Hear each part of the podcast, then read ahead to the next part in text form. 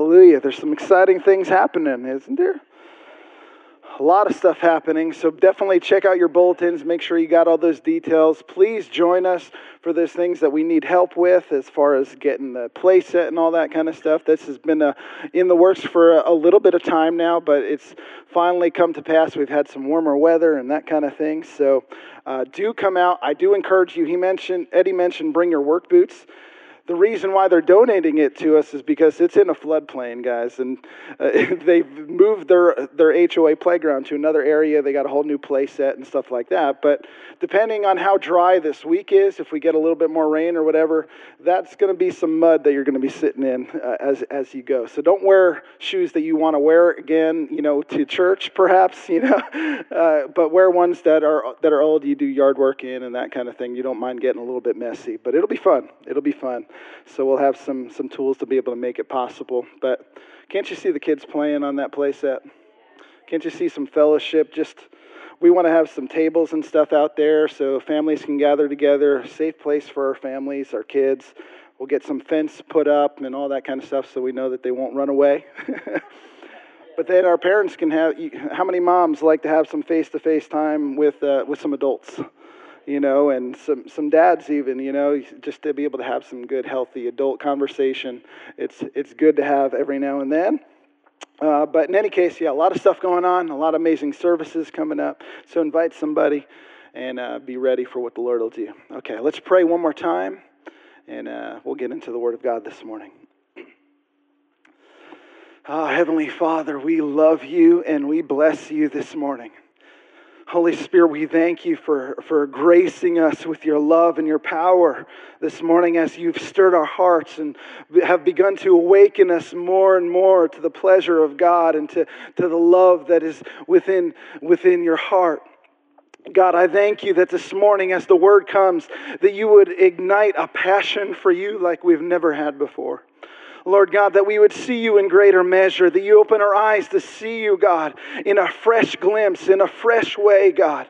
Remove, Lord, every false identity that we have, whether it be of ourselves or of you, God, and allow us to see you lifted up. Open up our ears, God, so that we can hear what your Spirit is saying. Right now, release all blockage, God. Release all confusion. I just contend right now for those that have had difficulty in hearing you in recent days. Right now, let that break off of their lives, God, that the Spirit can come quickly. Even now, God, you are opening up those pathways, God, so that we can hear your voice and know the voice of our shepherd, the guiding wisdom of God. Lord, we thank you for that. Open up our hearts to receive receive fresh revelation today. Change us by your Spirit, God. Change us by your Spirit. Take over my words in this place, God. As I lean into you, God, I say, Come, Lord. Come, Lord Jesus, and have your way. In Jesus' name, in Jesus' name. If you agree with that, saints, say amen. amen. Hallelujah. Hallelujah. Well, have you enjoyed talking about the love of God over the past few weeks? There's some times where we think we know everything about a subject until we realize that we don't know everything about a subject. And love is one of those things that if God is love, and that if his ways and eh, his, his ways are uh, past finding out, his ways are unsearchable, yet he demands us or calls and cries out to us to seek him. There's something to be said about seeking after the love of God, of who he is. I'm not one to just simply, even as I mentioned a little bit earlier in the service, that just goes out about the, the touchy feely kind of love. I'm not, I'm not about that, even though I love it when I feel the love of God. I love it when I feel His presence. How many of you love and enjoy feeling the presence of God? Doesn't it encourage you? Doesn't it give you a sense of fresh hope and life and, and, motivates you?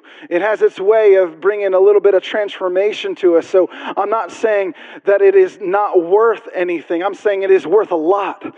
But to focus on Jesus for who he is and to focus on his love and the aspects that make him who he is so that we can be who we are called to be, that's something that we need to come into, to learn to love, to learn to love. And I pray that today we would be able to learn a little bit more of how to love. We're going to take it in a little bit different direction than we have in the last couple of weeks. I honestly didn't plan on spending a few weeks on this subject when we started. I thought it would be one and done. But you know how the Lord begins to move and, and shape us, and I, I appreciate our worship team and those that have brought forth words and different things that just go in line with the word today. But let me remind you a little bit of what we've gone over in this way by reading out of 1 Corinthians chapter 13 one more time. We're not going to stay here long, but I need to lay this foundation. Verse 1 Though I speak with the tongues of men and of angels, but have not love, I have become sounding brass or a clanging cymbal. Basically, an annoying noise. and though I have the gift of prophecy and understand all mysteries and all knowledge, and though I have all faith, all the things that Christianity would say that you are a superstar, you are a hero in the faith, even all faith, so that I could remove mountains, but have not love, I am nothing. I am nothing. And though I bestow all my goods to feed the poor, and though I give my body to be burned, but have not love, it profits me nothing. Love suffers long. It is kind. Love does not envy. Love does not parade itself. It is not puffed up. It does not behave rudely does not seek its own, it is not provoked, it thinks no evil. It does not rejoice in iniquity, but rejoices in the truth. It bears all things, believes all things, hopes all things, and endures all things. Love never fails. You remember last week we inserted Jesus' name into all those things. And so we recognize that Jesus suffers long. He is patient. Jesus is kind. And ultimately, all those things to say that Jesus is Jesus never fails. But whether there are prophecies, they will fail. Whether there are tongues, they will cease. Whether there is knowledge, it will vanish away. For we know in part and we prophesy in part. But when that which is perfect has come, then that which is in part will be done away. When I was a child, I spoke as a child. I understood as a child. I thought as a child. But when I became a man, I put away childish things. For now we see in a mirror dimly, but then face to face. Now I know in part, but then I shall know, just as I also am known. And now abide faith, hope, love. These three, but the greatest of these is love. The greatest of these is love. Let me remind you that this passage you may want to debate me on it, but I believe we're all in the same place today. That we recognize this is not saying that prophecies themselves cease, that all these things are done away with. But know that when we see Jesus after his return in all of his glory, as in face to face, then we won't need those things because we have prophecy in front of us. We have Jesus' love in front of us. We have all things in front of us when we see Jesus face to face. Last week, we talked about some hard truths that the Lord calls us to the ministry of reconciliation. It's a beautiful process, it's a beautiful thing, but not easy to do. Amen. It costs us something to be in the process of reconciliation. But the Lord calls us to it because it makes us more and more like Him, because that was His ministry in coming to earth to reconcile all of us back onto Him, into pure fellowship with Him regardless of what we have done. We try to excuse ourselves sometimes by saying that we are too in love with God to entertain or put up with other people's sin. And this is a sickness in the body. We say that we don't have time for these types of things. But the scriptures say that you were estranged from God. You had no, right, had no righteous compass in you. You were despicable and you were wrong. But God, who is rich in mercy, how many can say amen? That the Lord is rich in mercy.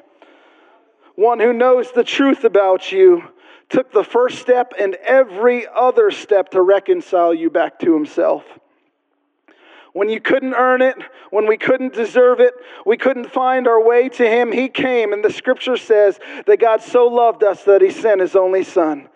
And that also, while we were yet sinners, Christ died for us. Amen. In return, having received this tremendous love and mercy, we are called to the ministry of reconciliation. And sometimes we have to exhibit tough love in these relationships that we have with one another. I encourage you to listen back to the last couple of weeks to get more, uh, more involved with what we had spoken of. But I want to shift gears this morning and continue talking about the way that God loves us and the love that He calls us to. The tenacity of God's love, if I can phrase it like that. That God's love is a powerful force. That God's love is so fearless and it creates a fearlessness inside of us. Have you ever experienced the love of God to where you didn't care about whatever was going on around you? You didn't care what you looked like? You ever spend some time, even uh, in, a, in a church setting, at an altar, experiencing the love of God? yet snot running down your face, your eyes are all red, you're sure your hair is a mess or whatever it is, but you don't care. Why?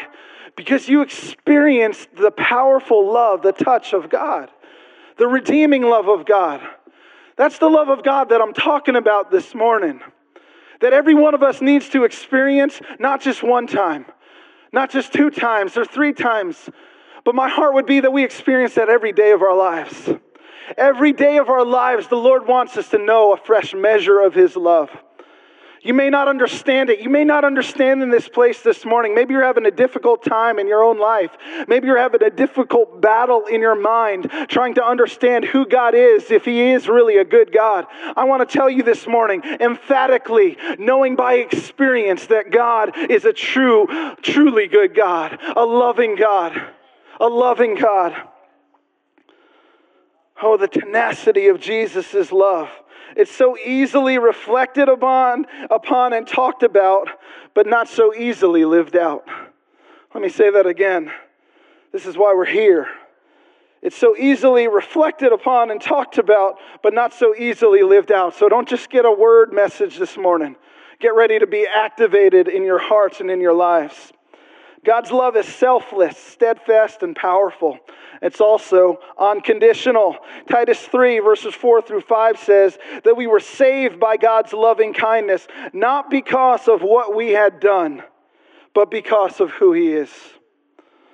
Romans 5 8 reminds us that the only way God's love is comprehensible is when we turn to Jesus, when we see Him. When we turn to Him, then we see the one who loves us, saves us, and now rules over our lives as a gracious, merciful, and loving King.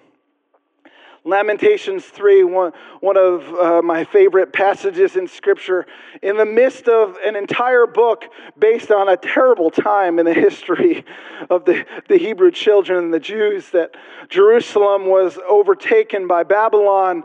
And there is true lamenting. There's a lot of not good stuff mentioned in these chapters, but somewhere in the middle, in the middle of the chapters, in chapter 3, verses 20 through 24, it says it like this in the English, English Standard Standard Version that the steadfast love of the Lord never ceases. His mercies never come to an end. They are new every morning. Great is your faithfulness. The Lord is my portion, says my soul. Therefore, I will hope in him. Can I say that one more time? Let that sink down into your spirit. We can sing about it, we can, we, we, we can declare it, but if it doesn't sink down into our hearts this morning, we've missed it altogether. The steadfast love of the Lord never ceases. Never. Never ceases. His mercies never come to an end. Never come to an end. They are new every morning. Great is your faithfulness. The Lord is my portion, says my soul. Therefore, I will hope in him. There's something deeply connected about experiencing the love of God and receiving a fresh hope inside of your heart. You can't not walk away without hope. Did I say that correctly? Too many negatives? You understand what I'm saying? You can't help but walk away full of hope, full of life, full of promise, when you counter the love of God, and it seems even contradictory the way this is translated to say that the steadfast love of the Lord never ceases and his mercy mercies never come to an end, but yet they are new every morning. How does that happen? If they're never ending, how are they also new? God himself is never changing. He is the same yesterday, today, and forever. But you know what is so good about him is that his mercy is so steadfast, his mercy is so powerful that it's as if it was new every single moment, every second that passes. It's as if it's new again. It's new again. It's new again. It's not as if it was freshly created out of nothing, but it is something that was always there. So that when you go through something and you've done the worst, you consider yourself the worst of sinners you consider yourself furthest from or farthest from God. God says, My mercy towards you never ceases. It never ceases. That's a tremendous message this morning. We can leave just knowing that, just receiving that, that scripture this morning, knowing that God's mercy never ceases. He will forgive us time and time again. There is a responsible part of action that we have to recognize that we have failed, to recognize that we have missed the mark, and we do need to come to the cross and repent of our sins. But this joy that we have, this hope that we have, is knowing that we can run to Him, and His mercy never fails us. So undeserving, so undeserving, the very definition of mercy. God's love is fearless, it knows no bounds, it conquers all, it never fails. But let me tell you, there's something about relating to God and having a relationship with God, about having intimacy with Him, about having a prayer life. How many of you love to spend time in prayer with the Lord? We know that prayer is two way communication with God. It's not just us making requests unto Him, but it's also receiving and listening to Him. There's a partnership that happens in prayer. It's not about our will, but it's about receiving His you will always receive the positive character traits that you repeatedly pray for. I'll say that again if you're taking notes. You will always receive the positive character traits that you repeatedly pray for. I believe there's breakthrough that comes as we cry out to God in earnestness. And why do I bring this up? Because I do believe that specific prayers get specific answers. And so as we pray, Lord, teach us and show us how to love this morning. I believe if we continue, that's why we're in this three weeks in, not just stopping at one week, but saying, Lord, we need to learn about this thing called love. We need to learn about this verb, love. Even though it could be classified as a noun, it, it, it really is most exemplified in action. And so we say, Lord, teach us to love. How many times in this past week have you or have we specifically asked the Lord to flow in love? I don't know how many times you did. I don't know how many times I did. But I want to encourage you ask the Lord specifically. Let your love flow in our hearts. Matthew 7 7 says, Ask and it will be given to you. Seek and you will find. Knock and it will be open to you. For everyone who asks receives, and he who seeks finds, and to him who knocks it will be opened. I believe if we freely go after God and ask Him for this character, He will give it to us. Remember something this morning? I was thinking about the fruit of the Spirit. We'll read that verse in just a second, but the fruit of the Spirit is always grown. Well, gifts are given, fruit is grown. Fruit is grown. It talked about in 1 Corinthians 13 about how the, all these gifts come. If you have all these things but have not love, it's as if you had nothing. Why? Because fruit is grown. Galatians 5 22 through 25 says, But the fruit of the Spirit is first love. Love, joy, peace, long suffering, kindness, goodness, faithfulness, gentleness, self control. Against such there is no law. And those who are Christ have crucified the flesh with its passions and desires. If we live in the Spirit, let us also walk in the Spirit. Two quick things about fruit about growing fruit. How many of you have ever grown fruit? A fruit tree or some type of fruit bush? It takes a little bit. Number one, the, the recognition that I have is that it takes time. It takes time. It doesn't happen overnight. Sometimes you have to plant a tree or a male and a female or how, how, how those things pollinate and all that kind of stuff. I don't understand fully the science behind it, but I know some that have better wisdom than I, and I've listened to them and seen this work that it takes time, sometimes even years, before you see the first fruit. that it takes nurture, it takes care, it takes tending to the soil, it takes removing weeds, it takes watering, it takes sunlight, it takes a process. Ultimately, it takes time. It takes time. More often, we think that if we're getting a gift or we're experiencing something of God, we like the microwave setting. We like, we like the microwave more than the oven. We like, we like the process to be quick. But I believe that love is grown inside of us. The second thing about growing fruit and growing things, many of you can testify, it often takes manure. It often takes manure. It takes some stuff that is a little bit smelly to fertilize it. It takes some hard circumstances. It takes some pressure. It takes some mess in order to grow fruit to its fullest capability. This morning, I want to let you know that actions of love will eventually create the feelings of love that we desire to have in our hearts. How many married couples say amen? That actions of love, purposeful, intentional steps taken one for another when we don't feel like it, will lead into the place of feeling like it. The world says you have to feel like it before you act in love. But the Word of God says that you act like it and then you experience the love. Why? Because you initiate something and walk into a place where the Holy Spirit begins to flow through you and that love can be expressed. And not only is the person that you are trying to love and have affection for or uh, give them something of a nature or an action of love, but also you yourself begin to be transformed by that very love.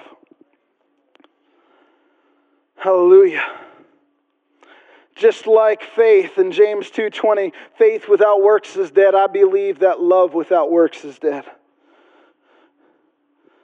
People remember a lot of things about you, but most often those of you that are called of Christ, they remember how the Jesus inside of you made them feel.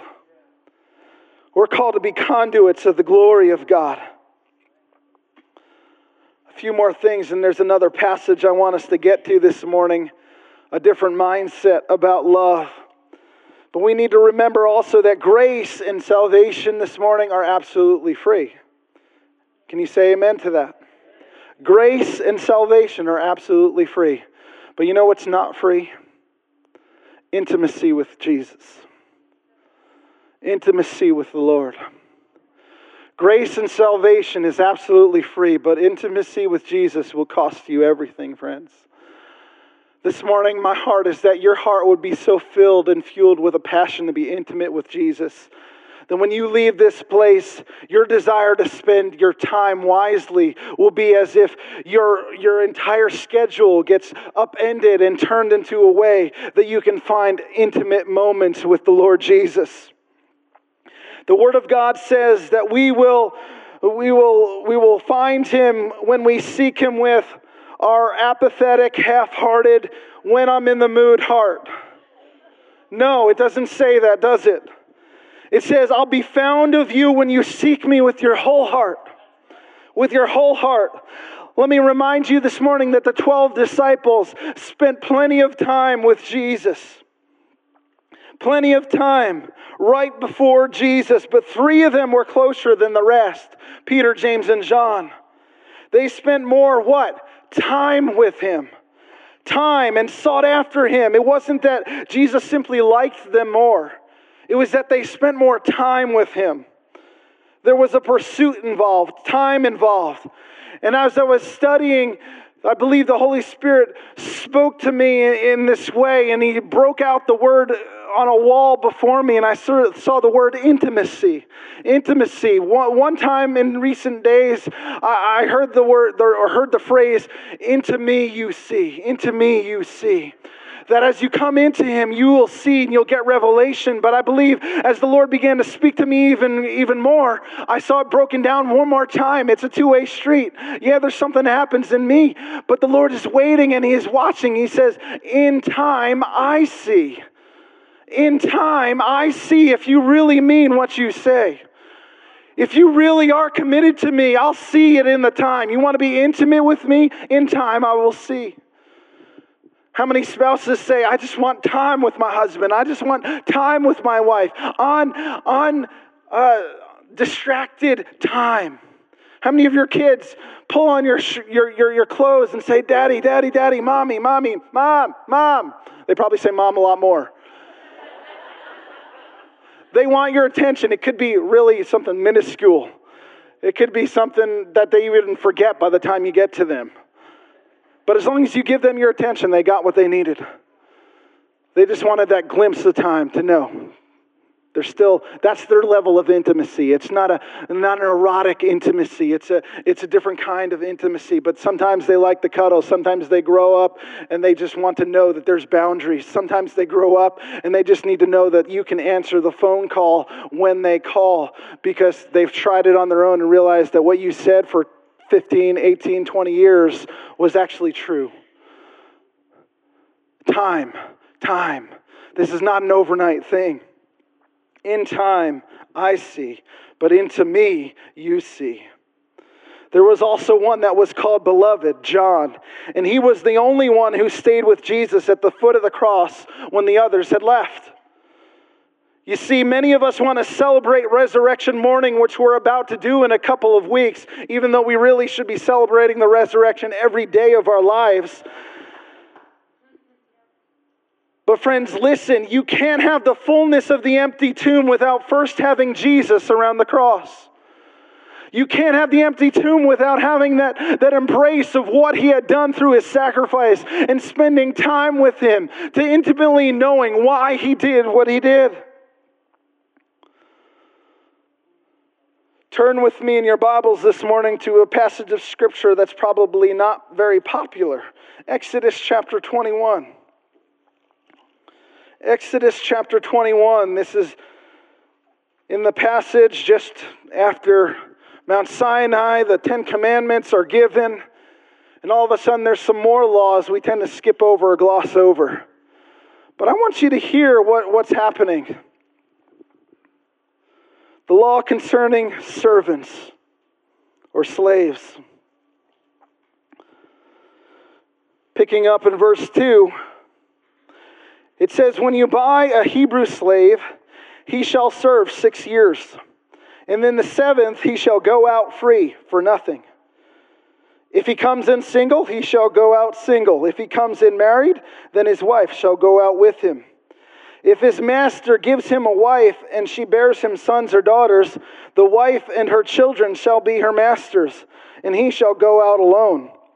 But if the slave plainly says, I love my master, my wife, and my children, I will not go out free. Then his master shall bring him to God, and he shall bring him to the door of the doorpost, and his master shall bore his ear through with an awl, and he shall be his slave forever. How many of you have that passage of scripture memorized? How many of you that was the first time you ever heard that passage of scripture? You see, Exodus 21, this passage is actually foreshadowing key principles Christ stressed over and over in the New Testament. Listen to his words in Matthew 16 25. For whoever shall find his life will lose it, and whoever loses his life for my sake will truly find it. You see, the first point that I want to make out of this passage of Scripture is that there's a paradox in God's kingdom, as there often is with almost everything in the upside down kingdom of God. To be truly free, I must first choose in some ways to be bound. I'll say that again. To, to be truly free, I must first choose in some ways to be bound. Now, let me break this down a little bit for you because I don't want you thinking that this is something that I'm, uh, I'm uh, trying to propagate or, or to lift up slavery. Absolutely not. But the slavery that's going on here is that more of an indentured servant, is more of a relational type of thing. And I'm not going to say that there weren't abuses in history, I wasn't there. But I'm telling you, God laid out a prescription to bring freedom. It wasn't to endorse slavery, it was to bring freedom. And that's what you need to see in this passage. We'll see it as we go through it. But there was something of freedom. He, the Hebrew will, will come in, he'll serve six years, and then on the seventh year, he'll, he'll be able to be free. God is calling kingdom leaders in this house. How many of you believe that you are called to leadership? that you are called to lead. If you are a servant of the Most High God, you are called to lead in this life. You are called to lead in this life. Maybe different responsibility, maybe different position, maybe different effect on different, different parts of your world, the people that you come into contact with. But you are called to lead into a, a glorious form of what we will call love slavery. I'm not talking about sex trafficking this morning, I'm talking about a love relationship. It's a voluntary surrender of certain things, certain attitudes, certain priorities born out of love and not out of legalism. If you think I'm trying to give you another prescription this morning, just as I mentioned a couple weeks ago, that, that is not what I am saying. Philippians 2:12 says work out your own salvation with fear and trembling. There's a relationship that we have as we come into our relationship with the Lord. There's a sanctification type of a process. There's a growing, there's a growth that, that, that we take on. And I believe that the Lord is wanting us to come to a place where we learn to truly be free. I must first choose, in some ways, to be bound. To be bound. In contrast to what we often see today, slave was an often used and significant term among New Testament believers. But again, I don't hear the term as prominent in our circles today. You wouldn't hear this phrase. But today, let's give it the prominence that it deserves. The Greek term in the New Testament for servant is doulos. It's used over 130 times within Scripture. The word servant or bondservant or could be translated slave in your Bible. You've probably read past it and didn't even recognize it or realize it. The most literal meaning would be that a person's entire will was completely swallowed up by another person's will.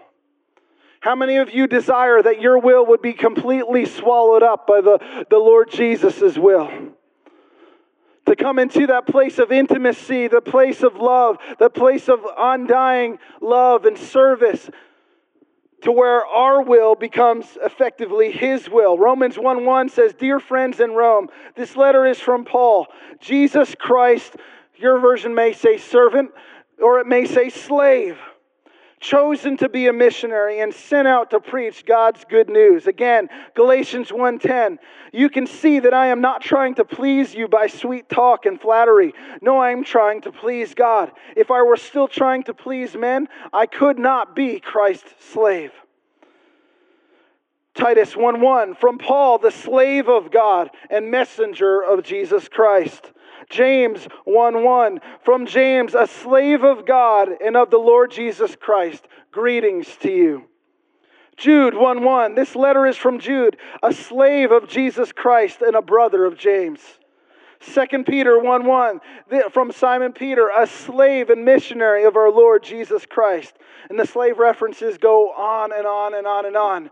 But it's not talking about somebody that has no, no ability to choose or no ability to, to function. It talks about this relationship of a bond servant. This relationship of a bond servant.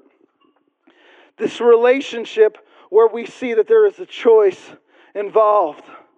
Before I get there, I want us to recognize that quite often in our culture and in our society, we feel as if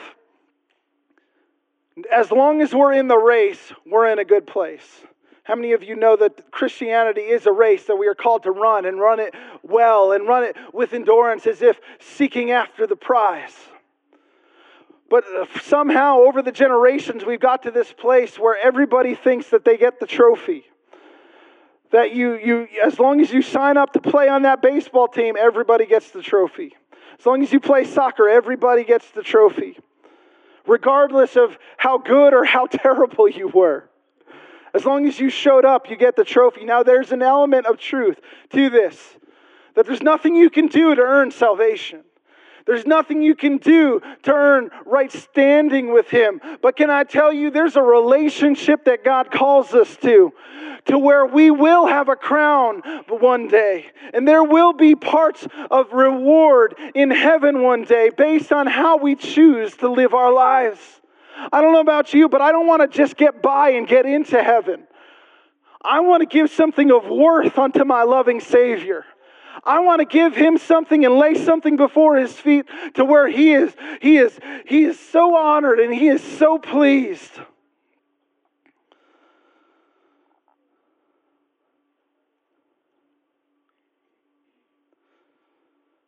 It's like spiritual capitalism. Where we no longer have the motivation to work or to invest. We just think it'll automatically happen to us. And in truth, it's just a distortion of the truth. I mentioned that a bondservant demands a choice that only you can make. Really, only you can make for you. You can't have someone else make that choice for you this morning. Verse 2 says, If you buy a, a, a, Hebrew servant, he shall serve six years, and in the seventh year he shall go out free and pay nothing. So there's two choices in that seventh year after serving in that capacity. You can choose to either go free, or in verse 5 and 6, it says, The servant plainly says, If I love my master, I will not go out free. I will not go out free. Why in the world would anyone not want to be free after that point? What is my point this morning? I believe that the Lord is in a process right now in the church and in here and in us this morning that there's a holy reduction that's being taken place, that there's a sifting in, in the hearts of man and the hearts of the church so that there can be those that are found truly faithful unto Christ that there can be those that are found truly loving and truly serving with hearts full of love and gratitude towards our Savior. Those of us who are really want to be those that are used in His kingdom in this crazy time. You see, the servant who chose to go out free was not looked down upon. Why? Because his master realized he had every right to leave. He had paid his dues. He had done everything that he was, he was called to do. He had the right to leave. He had worked six long years and had the right to go out free. I'm concerned this morning because I believe that we live in a generation when we're concerned more about our rights than we are our responsibilities as the children of God. We're more concerned about our rights, about what is entitled to us, about that spirit of entitlement that truly grasps this age right now. And we get caught up in what our rights are, that all the things that we can ascribe to us and put on a t shirt or put on a bumper sticker or put on a coat or put on Facebook or Instagram as, as the quotes that, that these are the things that we are, these are our rights. And yes, we do have rights as children of God. But you know what? We also have responsibilities. We also have responsibilities. In 1 Corinthians and in Romans, the New Testament makes it clear the stronger are always called to adjust for the weaker. That we are called again to the ministry of reconciliation. We are called to be those that do not offend. That when one is weak, another needs to be strong. That those that are mature in Christ restore those that are in trouble. That those that are caught up in sin, you restore those brethren into a place of faith and life and transformation. The only right that Jesus trumpeted while he was on earth was his right to die. His right to die.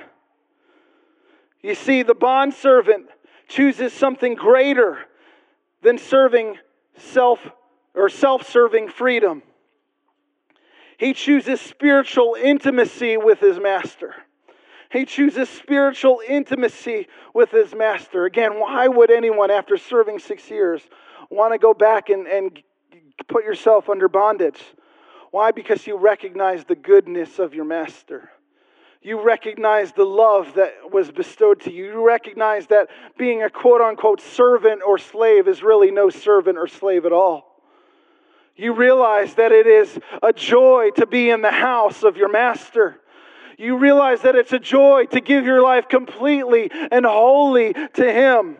Psalm 36, verse 8 through 9 says, Bondservants shall be abundantly satisfied with the fatness of his house, and he will make them drink at the river of his pleasures. For in him is the fountain of life, and in, and in his light one will discover light and life.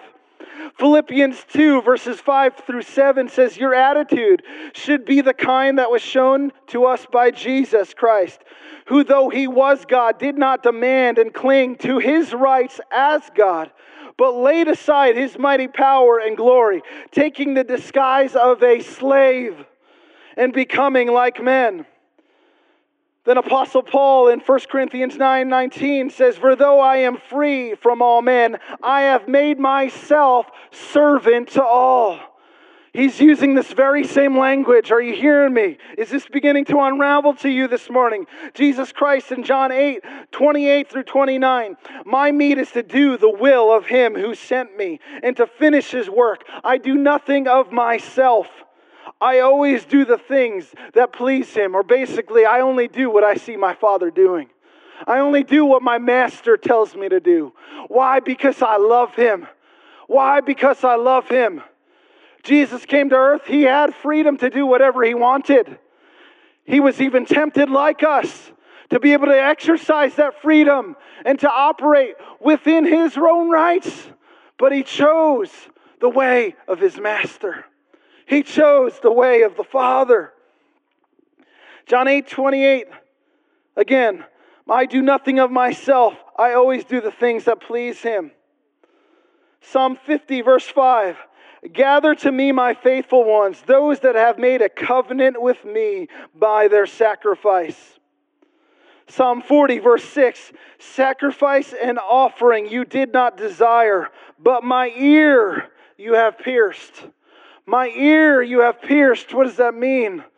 I came into that relationship where I recognized, God, I want to be your servant. I want to be your slave. Pierce me. Whatever you have to do to mark me. I'm not advocating that you just go out and get piercings this morning. I'm just simply saying, give yourself over to the Lord. Give yourself over to Him as a bondservant, as, as the lover of your souls. You recognize how good this relationship is. I know this can be hard to swallow, but are you hearing me this morning? Are you hearing me? The joy of coming into this type of a relationship. Let me ask you, quite simply, is Jesus really enough?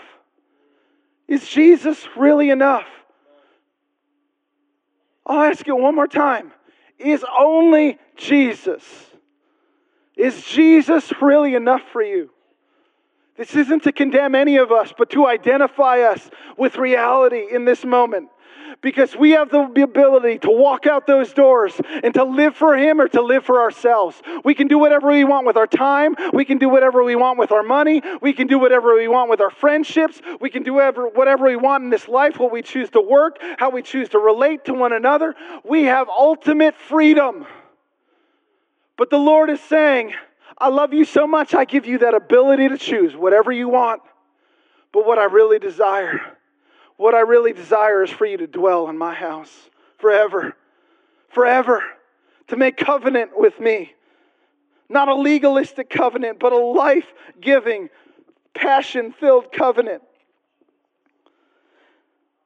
Is Jesus really enough? Verse 6 of Exodus 21 said, Then his master will bring him to the judges. Then the judges will then bring him to the door, to the doorpost. As a token, his master will pierce his ear with a tool called an awl, and it will be a symbol showing that he will serve his master forever. Jesus Christ is our example of this attitude. In John 10 18, said, No one forces me to lay down my life. I lay it down willingly. I lay it down willingly. I want you to hear a story. Many of you know this, this story uh, about the history of the Moravians. How many, of, how many of you are familiar with the Moravians? Uh, obviously, North Carolina being relatively close, some of you have probably went to the area where there's been settlements of the Moravians, Moravian Falls. Amazing place to go and, and spend some time in prayer and, and, and just meet with the Lord. But many years ago, there was a movement that was birthed out of God coming down and touching a people. And before I get into reading this, this actual story, just to lay the foundation, there was a people that really in essence, were kind of like the first Protestants. They were the first ones to kind of break away, saying that there was more to this relationship with the Lord. There was, there was more, to, more to a relationship with God than rules and regulations. And they got into this place of having a settlement uh, where they, they sought the Lord together. There were some disagreements. There were two different factions that, that came. And all of a sudden, after some time, the leaders began to pray and they began to fast and they began to cry out to the Lord. And there was a Pentecost type moment where the, the Lord came down and filled their hearts with an overwhelming sense of love, not only for God, but for one another that they became so filled with the Spirit of God that they asked for each other's forgiveness and they began to move in a place of harmony. And they began to start this prayer meeting where there were 24 men and 24 women that would each take an hour of the day and they would go in rotation and pray around the clock, crying out to God and, and invoking His presence and invoking the heart of the Lord. And for over 100 years, this birthed into a 24 hour prayer movement. 100 years, 24 7. Can I tell you, when you pray something, when you get into a place where there is effectual prayer going on for a hundred years, you better believe that the Lord is going to do something. Let me read this story to you. John Leonard Dober and David Nitschmann may not have pronounced that correctly, but our names you probably don't recognize. But John was a potter, and David a carpenter. They were born, they were both in their 20s, ordinary lives, ordinary occupations, but extraordinary men. The year was 1732.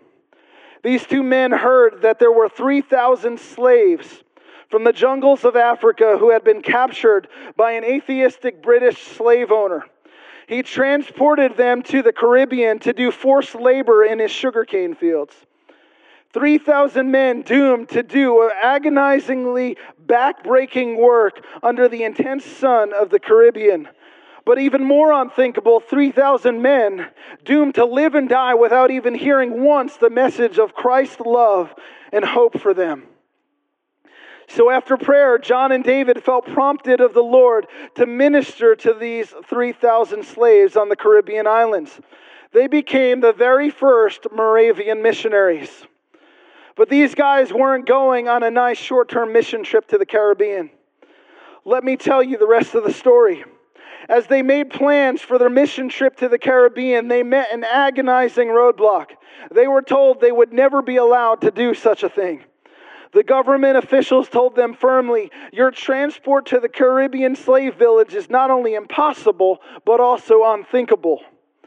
The government officials went on to tell the two guys that the only people allowed near the African slaves in the Caribbean islands were either the brutal slave owners or other slaves themselves. So, what did these two young Moravian men do in the face of that impossibility? They sold themselves to the slave owner and boarded a ship bound for the Caribbean, knowing they would never return. In order to minister to the slaves, they first had to make themselves slaves. As the ship pulled away from the docks, family members and friends continued to emotionally call out to the men, begging them to reverse their decision. But as the ship slipped away from the shore, the two young men linked arms, raised their hands together towards heaven, and shouted triumphantly across the spreading gap of sea May the Lamb that was slain receive the reward of his suffering. May the lamb that was slain receive the reward of his suffering. I tell you this morning that that is a tremendous act of love and tremendous act of self sacrifice. And I'm not telling you this morning that you need to, to, to do something as extreme as this this morning. Maybe you do. Maybe the Lord's calling you to something of tremendous sacrifice. But I want you to recognize that there's something so powerful about coming into a relationship with God, our Maker, our Master, who desires to love us extravagantly. Let me give you another picture this morning so that you can see it perhaps a little bit differently.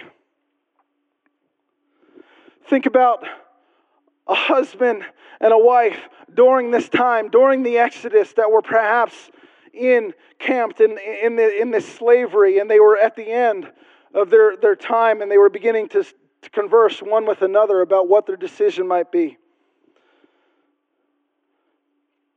Bear with me as I try to go back and forth as the wife and the husband. The wife, I just said goodbye to the Rosin family. They're leaving tomorrow morning. Hard to believe we'll never see them again. The husband would say they've made their decision. We need to respect that. The master was good to them. He loaded their camels down with provisions and some very costly jewels. Hesitating and nervous, the wife begins to ask, Have you, I mean, have you made your final decision yet? The husband, looking up from his work, my, my decision about whether we'll plant corn or wheat in the fields tomorrow? Stop kidding, the wife would say. You know what I'm talking about. Will you and I be leaving like the Rosin family? It will be seven years of being a slave here for us soon. And I came in with you so we could go out together free and clear. The husband replies, I don't know. I've lost a lot of sheep, over, excuse me, a lot of sleep over my decision. Life apart from slavery would probably be a lot easier. The, the wife replies, Yes, dear one, I know that's true. The long hours, the hot sun, it's a lot to be asked of any man. The husband replies, There's one catch. She says, What's that? The husband replies, I really love him. I mean, our master. He's been so much more than just a boss to me. The wife says, I know that, but look around us. It looks like most everyone else is choosing to leave here when their seven years is up, to go out as free men and women. The husband says, You're right, but I've never been like everybody else. And even more than that, the master, he, he's, he's always been really good to me. He saved my life, really. Besides, sometimes I sense in his voice a deep, painful loneliness. Loneliness, the wife says. He owns hundreds of us and his own property. He has people all around him all the time. How could he possibly be lonely? The husband replies, I just think he yearned for a few young men or a few men around him who want to be more than just his servants, perhaps more like his sons. The wife replies, Well, all I know is that most of the other slaves are choosing to go out free when their opportunity comes. The husband says, And all I know is that love is always a more powerful force than law. If we do choose to stay, we'll begin a new chapter around here, starting the very day they pierce my ear. I've thought a lot about it. It could be a sort of personal love slavery we could give our master, something very personal between just us. The wife says, As you wish, just please think long and hard about your decision all of our friends will be leaving. To choose this, ro- excuse me, this road would often be very lonely. Besides, freedom would be such a treasured luxury. The husband replies, But sometimes to be truly free, a man must first choose to be truly bound. Continuing on,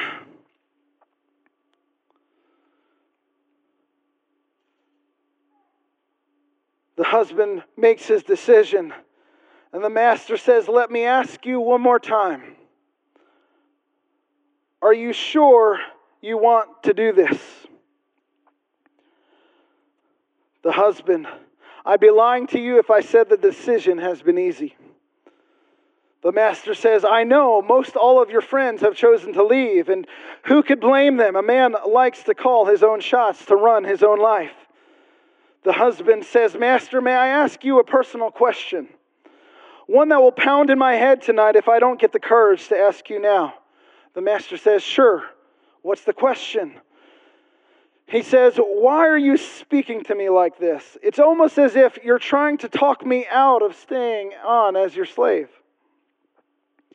The master says, Well, there's a big world out there. I'm sure the chance of doing your own thing, of not being anyone's servant, sounds pretty appealing to you. Besides, most of your friends have walked away, so I assumed you would leave me too. The husband says, I hear you, but I think there's something more, something you're not telling me. Are you wanting me out of here for some reason? Have I upset you, made you angry? What do you why do you want to get rid of me? The master says, "My good boy, you are so very very wrong. You just don't understand." Then help me understand, the slave says. Why are you so slow in accepting my decision to stay? Looking aside, the master, struggling to give his answer, says, You want the truth? I'll give you the truth. It's because I love you. And when you love someone, you don't force a close relationship on them, they always have to choose it. The bottom line you're not just a servant to me, you're a son. The slave, the husband says, And that, my Lord, is the very reason why I'm not packing up my bags like the others. If my servanthood opens up the door to a deeper sonship, only a fool would walk away. Here's the awl, Master.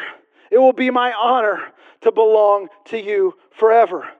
One time I must ask you, the Master says, Will you, my son, choose to go out free? The slave says, Others may, my Lord, but I may, I will not. Symbolically, that ring in that slave's ear determines that his whole family, his whole life will now be lived in the, the household of that master. And I believe that it's the heart of God. Mike, I want you to help me right now to come back to the stage. But I believe it's the heart of Father God right now for us to experience a deeper level of love, a deeper level of commitment onto Him. To say, you know what? Not my life that I want to see lived, but His lo- life lived through me. I don't want to just be a servant in the house of God. I don't want to just be a one that is uh, at the doorpost, even though that would be a great place to be. I want to be a son. I want to be a daughter of the King, fully realizing all that that means taking the freedom that He gives me, understanding that taking this freedom that I don't use and exercise my freedom to give and give my life to sin again. I give my life to a life of freedom as a son in the house of God, as a daughter in the house of God.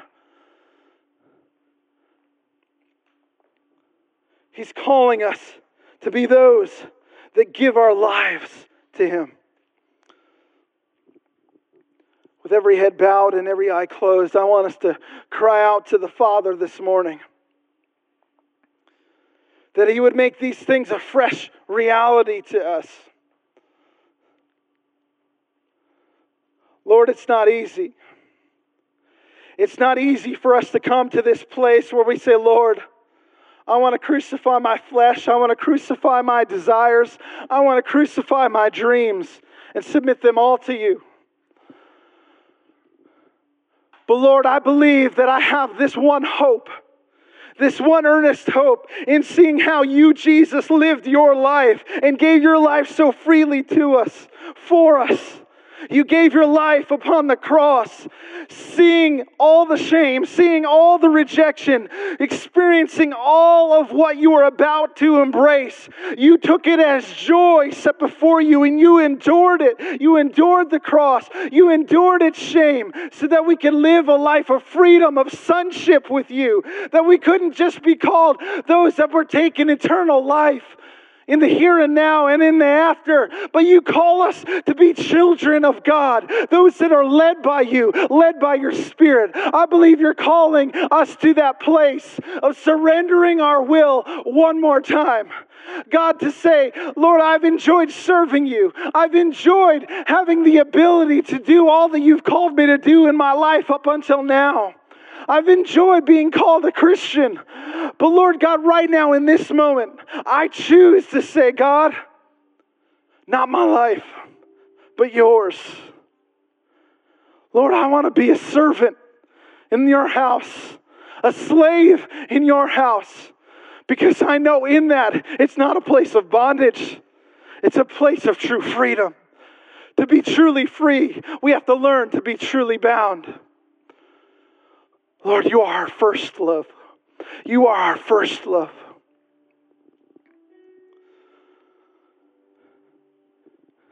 Jesus, we humble ourselves before you, Almighty God. Holy Spirit, I ask that you would begin to move in this place and do what only you can do. God, I can't describe this process. I can't articulate what you truly desire from us. You would never force us to do anything. You are always so good that in your love, you allow all mankind to do whatever they want. You'll allow us to hate each other. You'll allow us to kill each other. You'll allow us to do all these things that you would never want us to do because you love us so much to give us the freedom to choose to truly love, to come into a freedom of a life with you. I want all of you to take a moment to allow your heart to be raw and open before the Lord. Maybe you've never had a relationship with God, and this isn't perhaps what you expected this morning. But I believe the Lord is calling and wooing you into a relationship of freedom. You've experienced what your own freedom can do. You've experienced what going into the world and, and perhaps trying to have a drink or partying on the weekends or, or going to a place where you, you simply live for yourself and be your own person. To show yourself that you could be something in this world. Saying in your, with your mouth that you don't care what other people think about you, but in your heart, destroyed and depressed because you don't receive anything back for what you have given out. The Lord says, I am not that way.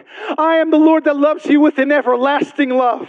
I am the one that has mercies that are new every morning, that they never ever cease, they never ever change. They are unfolding every single day, new and afresh. There is hope that comes when you receive my mercy. If you've never experienced an encounter with Jesus, the Most High God, I want to open up these altars to you to give you an opportunity to say, Yes, Jesus, I don't even fully understand all of this, but I know that my own way has not worked. Living for myself has not worked. Seeing religion has not worked. But this relationship, this relationship thing where you call me a daughter, where you call me a son, where you call me your own, that's something I want to ascribe to. I want you to be so bold as to come out of your seat and join me at this altar. To say, Yes, Lord. Yes, Lord, not my life, but yours. To come into freedom. To come into freedom. There's others of you in this place that you simply just need to come into a fresh revelation of the love of God for you that He is truly, truly good. And to be His servant, to be His slave, is not something to be looked down upon, but it's a life of true freedom. Do you want freedom today? Do you want real freedom today? This altar is open as a place where you can commit your life afresh to the Lord. I want us to begin to worship the Lord. I invite our prayer counselors to come to the front for those that would like prayer for anything at all to join with you in agreement towards the things that we were just mentioning. Maybe you want to start a fresh relationship or you need a, a rekindling of the one that you already have. Or maybe you need prayer for a struggle that you're dealing with in your life. You need healing in your body. We want to pray for you. But can we cry out to the Lord one more time? Giving Him some time today. Saying, Lord, we want to be intimate with you. Even if it's uncomfortable, we will give you the time. Let us experience your mercy afresh. In Jesus' name. In Jesus' name.